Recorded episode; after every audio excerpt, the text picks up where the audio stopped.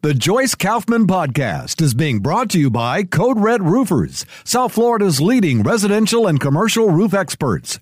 Code Red Roofers, roofers that respond. Call eight four four, four, code red or visit code red roofers dot com. News Talk eight fifty W F T L presents Joyce Kaufman, No Restraint. Here's Joyce Kaufman. On this week's No Restraint podcast, I've got to address some issues that really just keep coming up over and over again. And no, I'm not going to talk about transgender anymore. Okay, maybe not. Never again, but not this week. This week I have to talk about this whole never-ending defund the police and make fun of the police movement that exists in this country. Just this weekend, we saw a crazy protest in Atlanta. And I just don't get it, because Atlanta is the kind of city that really could use adequate police protection. So they were putting together a facility where officers would be trained. I thought it was a good idea to train police officers so that they would be able to handle all kinds of situations and hopefully not always have to draw a gun. But apparently that didn't occur to the people who decided to go to Cop City, as they called it, and wreak havoc. And this is the kind of behavior that Antifa and some of these other groups, including some of these climate activists who have completely lost their minds at Davos, they think it's okay now to perform these sort of random acts of violence against authority figures. Now, trust me, I'm all for protests. I'm in particularly, uh, when I look at the life of Doctor Martin Luther King, as we did last week, nonviolent protest seems to be very effective. So why on earth do we burn police cars and do all this crazy stuff, which never seems to get the desired result? Last year, an officer in Richmond, California, hat-tipped Layton Woodhouse. Well, Brian Landy, this officer in the Richmond, California Police Department, had to draw his gun to stop two drunk guys from clobbering each other to death with metal rods. In twenty fifteen, he threatened deadly force to stop a fight between two more drunk guys. One was armed with a hatchet, another with a wrench. In twenty fifteen, another occasion, he drew his firearm to arrest a man hopping a backyard fence, fleeing the scene of a burglary. None of these was remarkable in Richmond, which is a working-class city just east of San Francisco. That's a notorious place for drive-by shootings and break-ins and carjackings and countless petty crimes. When I asked Landy if he often had to unholster his gun, a standard-issue Glock seventeen, he said he'd done it so many times that they all bleed into each other. Luckily, he's never had to pull the trigger. But things could have easily gone south. If a suspect had, makes a suspicious move or pulls something out of their pocket and looks like a gun, it happens more than you'd think. He would have had less than a quarter of a second to make the most awful decision of his life, whether to kill another human being. You're an incredibly inauspicious situation, Landy said. The chance of making a good faith mistake is pretty high. What that means is that if you're a cop, you've got to be confident that if a tragedy occurs, if a life is taken that should not have been taken, your chief, your city council, all the powers that be will at least treat you fairly, hear you out, and ensure that justice is served. But these days, a growing number of police and Well, all kinds of security personnel as well, and military, aren't so sure that anybody's got their back. Making the wrong decision is now a lot more likely to land you in prison. It's not tenable for your family. So in early twenty twenty-two, guys like Richard Landis started thinking about quitting their dream job. And he was hardly alone. A twenty twenty-one survey showed that police departments all across the nation saw resignations jump by eighteen percent and retirements jump by forty-five percent. And over the previous year, with hiring decreasing by five percent, defund the police, the L A Police Department had been losing fifty officers a month to retirement, more than the city can replace with recruits. Oakland lost about seven per month in twenty twenty-one, with the number of officers sinking below the city's legally mandated minimum. And the list goes on and on. Chicago has lost more cops than it has in two decades. New Orleans is backfilling its shortfall of officers with civilians. New York is losing more police officers than it has since such figures began being recorded. Minneapolis and Baltimore have similar stories.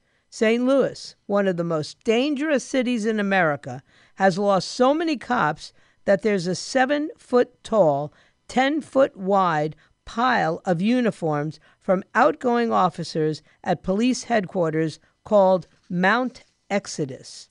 And in San Francisco, just across the bay from Richmond, the police department has seen fifty officers out of a force of fewer than two thousand take off for smaller suburban departments, according to Lieutenant Tracy McCrae, the head of the city's police union. That was a lot of talent for us, McCrae said. They were great, bright new cops. A couple of them were born and raised in the city. These were the kind of officers that advocate for reform, say they want more reform. Cops from the communities they police, black cops, Latino cops, all of their roots they had here, and they just up and left. A big part of what's prompting police to leave America's big cities is the perception the public has turned against them. A twenty twenty poll showed that only seven percent of police officers would advise their kids to go into law enforcement. eighty-three percent of those who wouldn't recommend it cited lack of respect for the profession. Suddenly, everybody is telling us how to do our jobs. They're saying we're biased and racist, only want to hurt black and brown communities, said McCrae, who is black. These officers worked in these communities, were invested in these communities, and suddenly people who don't know us are saying you're this and you're that. The shift in police officers' perception of how they're viewed by the public happened gradually. It started with the first Black Lives Matter protests of twenty thirteen after the shooting death of Trayvon Martin and the acquittal of the man who killed him, George Zimmerman.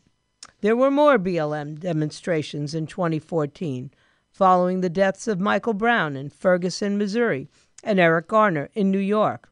Then came the twenty fifteen twenty sixteen Democratic presidential primaries in which B L M played a prominent role. And then in late May of twenty twenty, George Floyd, a black man, was killed by a white police officer, Derek Chauvin, and it was caught on video. The incident ignited protests across the country, a racial reckoning, they said, and soon after, reform. In some cities, including Portland, Oregon, and Columbus, Ohio, local governments set up police review boards with the power to subpoena police records and oversee day-to-day policing. States, including Illinois, Minnesota, and Oregon, tightened the use of force standards. New Mexico and Minnesota required officers to intervene if another officer was using what might be deemed unreasonable physical force. It became popular, even fashionable, for politicians in progressive circles to flaunt their anti-police credentials. In Minneapolis, where George Floyd was killed, the city council resolved to, quote, begin the process of ending the Minneapolis Police Department, end quote. They reversed course after crime surged. In New York, after winning the Democratic congressional primary, now Representative Jamal Bowman tweeted, police officers have sworn to protect and serve the institution of white supremacy. A month later, the A C L U tweeted that policing is rotten to its core and has always been a racist institution in the United States. In Portland, Christina Narayan, the legislative director for Tina Kotek, who was then Oregon Speaker of the House and is now the governor, was arrested while participating in anti-police protests at which Molotov cocktails were thrown at the cops. All of this revealed a disconnect between progressives and much of the rest of the country, including many Democrats. A twenty twenty New York Times poll showed that sixty-three percent of registered voters opposed cutting police budgets, while fifty-five percent of Biden supporters favored it. When I was a cop, we were afraid we might mess up and get in trouble, said Peter Moskos, a former Baltimore police officer who teaches at the John Jay College of Criminal Justice in New York. But you had to do something wrong. Now cops are getting in trouble for doing exactly what they're supposed to do. The rules of the game changed, said Brian Landy, the Richmond police officer. He was referring to a twenty nineteen California law that further limits when cops can use force, and more broadly, to the shift in thinking among Democratic elites. Landy went on, let's say you see a guy. He's just robbed a bank. He's got a gun. He's running now into a preschool. Once upon a time, that would have been enough to justify using force. Now you've got to be confident that a crime is imminent, and sometimes you've only got milliseconds to figure that out. If you get it wrong, and if the skin color of the cop and the victim suit the narrative that cops are propping up the institution of white supremacy and wantonly snuffing out black bodies, you could be prosecuted as a murderer.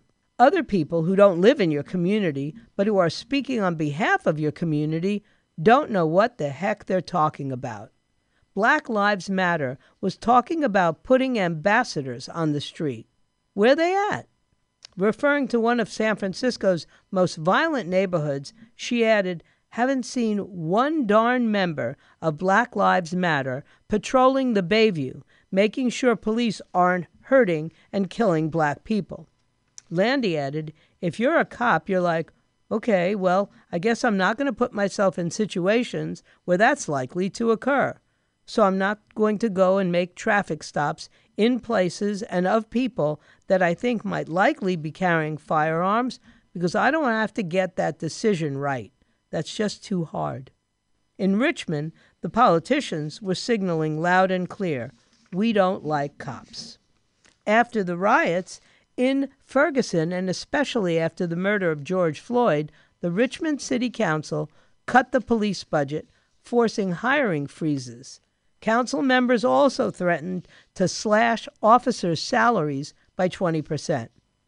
By last spring, the Richmond Police Department had lost so many officers that those who remained were forced to work overtime forty to sixty hours per month. That requirement came on top of being forced to work back-to-back shifts when unexpected vacancies opened up. Investigations and traffic enforcement more or less stopped.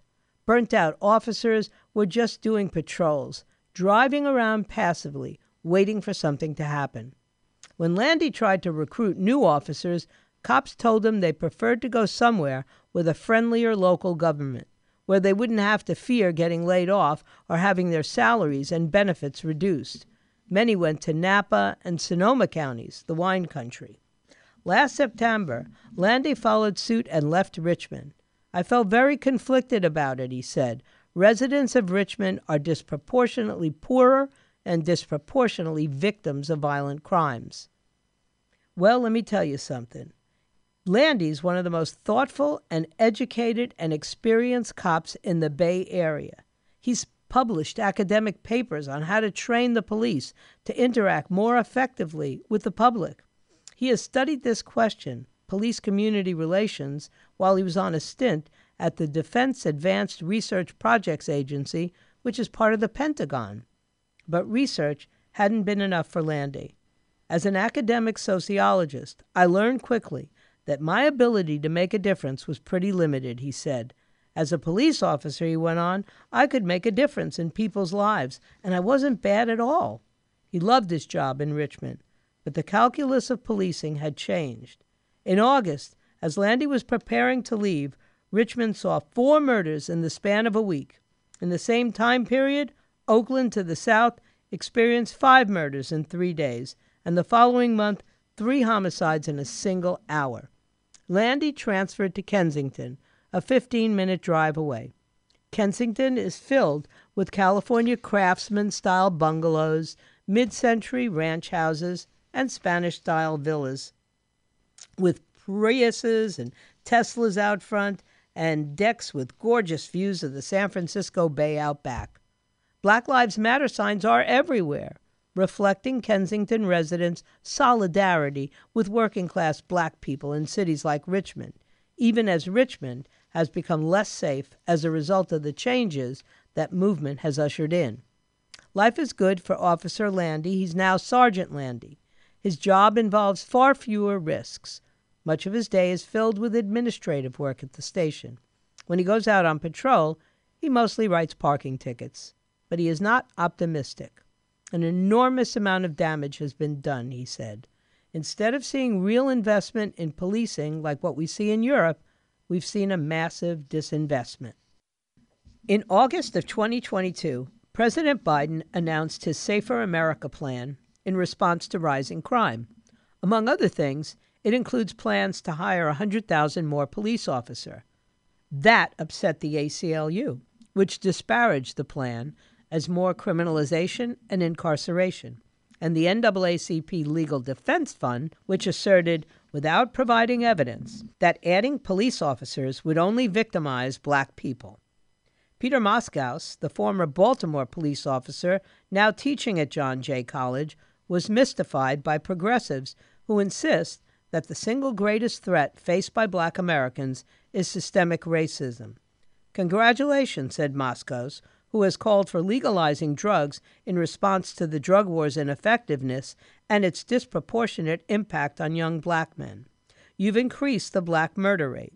You're giving blacks worse policing through this transfer of cops and doing it smugly in the name of racial justice. These kinds of errors cost lives, and they cost the most precious lives, those of the poor and those of the predominantly disenfranchised. I also wanted to talk a little bit about California's Governor Gavin Newsom and his wife. That's right, his wife, Siebel Newsom, and what's actually being done in California, how Jennifer Siebel Newsom used taxpayer dollars to trade with herself, her nonprofit organization, and her for-profit business. The organization refuses to disclose how much of their screening revenues came from California public schools. California Governor Gavin Newsom and his wife Jennifer Siebel Newsom are the dream team. He runs the state, and she's a nonprofit founder, entrepreneur, and filmmaker. While her husband attends to state business, Siebel Newsom engages in her passion, advancing gender justice through her charitable nonprofit, The Representation Project.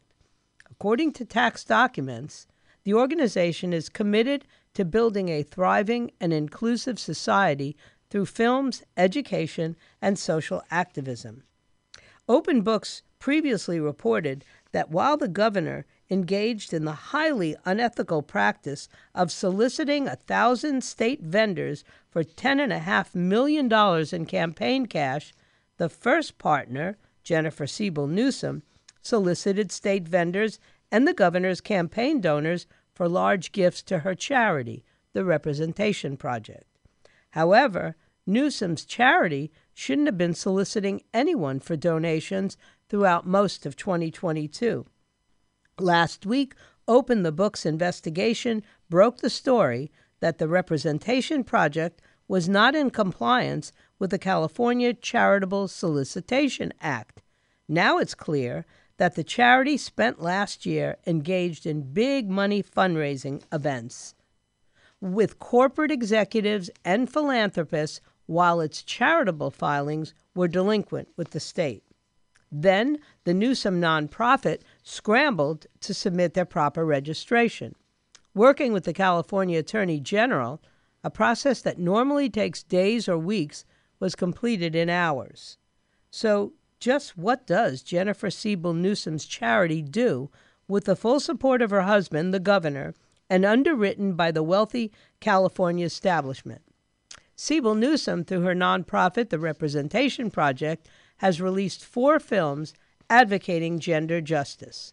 The films are leased for screenings to individuals, corporations, and schools, and come with their own lesson plans. Schools spend between forty-nine dollars and five hundred ninety-nine dollars to screen these movies to children. Jennifer Siebel Newsom is credited as a writer and director on each of these films.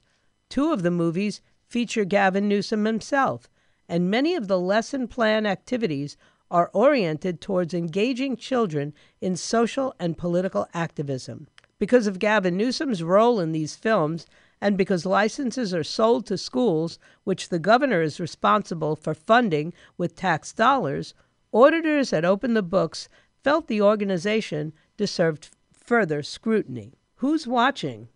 two point six million students in five thousand schools, according to the Representations Project's Impact Report. The organization's film curricula are being used in over five thousand schools in all fifty states. The Representation Project claims over eleven thousand two hundred copies of the curricula have been distributed, reaching more than two point six million students. Tax records show that since twenty twelve, the nonprofit has generated one million four hundred eighty-three thousand dollars in film screening revenue, although it's unclear how much money came from schools versus other sources. We asked the Representation Project for the number of California schools that purchased a screening license and received no response. Auditors at open the books dot com watched Newsom's movies and read the lessons plans. What they found was at times shocking: sexually explicit images, political boosterism, and something called the genderbread person. Meet misrepresentation, part of a middle school curriculum. Misrepresentation's curriculum links to age-appropriate video clips in its K through twelve lesson plans and says that the full film is rated P G fourteen. Certainly, parents may still object to clips from the age-appropriate film, like the animated upside-down stripper that we've seen. The film features strong language and women dressed provocatively. Carolyn Heldman, who is now executive director of Newsom's nonprofit, described women's role in action movies as the fighting sex toy. Only she didn't use the word sex. She used the F word. Actress Daphne Zuniga, famous for Melrose Place and the film's parody Spaceballs, suggested women should tell those you-know-whats with penis implants in response to being told to get plastic surgery. Middle school children are served images of upside-down strippers with little left to the imagination. Then it gets worse. Newsom's film, The Mask You Live In, features the website addresses of porn sites, including Pornhub, Massive Cams, B D S M Triple X, and Brazzers dot com. The pornographic images displayed in the film are tagged with descriptions such as domination, face F, kinky couples, and dirty brunettes. Newsom included images of naked or mostly naked women being slapped, handcuffed, and brutalized in pornographic videos. The pictures are graphic, even when blurred. Screenshots of those scenes can be seen if you go to the Open the Books website. These jarring pictures are displayed with the corresponding porn website addresses, providing a roadmap for future exploration. The film seems to justify their harmful content by saying that thirty-four percent of youth online receive unwanted pornographic exposure. However, one hundred percent of the youth or anyone else receive unwanted or unwarranted pornographic exposure watching Newsom's movies. In twenty nineteen, one parent filed a complaint about a screening of The Mask You Live In for his twelve-year-old daughter's class at Creekside Middle School in California. In an interview with the Sacramento Bee, the father said, "Some of the images, when slowed down, were not blurred. And even when they are blurred, it's obvious what's going on. It's absolutely profane and disgusting." An investigation found a substitute teacher accidentally screened the full version of the film rather than an age-appropriate version. However, the Representation Project recommends the full version for ages fifteen and older. Gavin Newsom himself provides interview commentary for Misrepresentation and The Great American Lie, two other films. Newsom speaks three times in Misrepresentation and is portrayed as a champion of women's rights. One of the first things I did when I came to San Francisco as mayor is I appointed a female police chief and appointed a female fire chief. And then he probably cut their budgets, right? Getting paid by schools to portray your politician husband as a stand-up guy to captive children in the classroom was such a winning idea, Siebel Newsom deployed it again in The Great American Lie. Here Newsom makes five appearances to deliver political talking points, including, at the end of the day, a budget is a set of values. Budget reflects your values. This notion of interdependence, that we're all in this together, that we all rise and fall together, is absolutely true. We're not bystanders in this world. We have the ability to step up and solve big problems. We've done that in the past. It's just a question of prioritization, of political will. Siebel Newsom's provided companion curriculum requires student discussion of Gavin Newsom's points and are told to vote and help others vote for politicians who show empathy through their support care policies. Call to action from the Great American Lie curriculum for high school and college students. Students are told to vote and help others vote for candidates who show empathy. Schools which receive funding from the state pay the Representation Project to show this movie, so they use taxpayer-funded class time to facilitate these lessons. In July of twenty twenty-two, Gavin Newsom signed a budget of one hundred twenty-eight billion dollars for state schools and community colleges. And don't let me get started on the genderbread person. That's right. Multiple lesson plans from the Representation Project promote radical notions of gender and sexuality. One such lesson for middle and high schoolers includes the genderbread person, who aims to show children how biological sex, gender expression, sexual attraction, and gender identity exist on a spectrum which can be mixed and matched. While kindergartners are spared the genderbread person in their curriculum, they're offered similar lessons on gender identity, including genders other than boy and girl. Kids are forced to watch the Representation Project films in schools, and they shouldn't be subjected to such garbage. Never mind at taxpayer expense. What are you going to do about this? You can start by making sure this stuff is not being used in your children and grandchildren's schools. That is a responsibility you should take seriously. The Joyce Kaufman Podcast has been brought to you by Code Red Roofers, South Florida's leading residential and commercial roof experts. Code Red Roofers, roofers that respond. Call eight four four, four, code red or visit code red roofers dot com.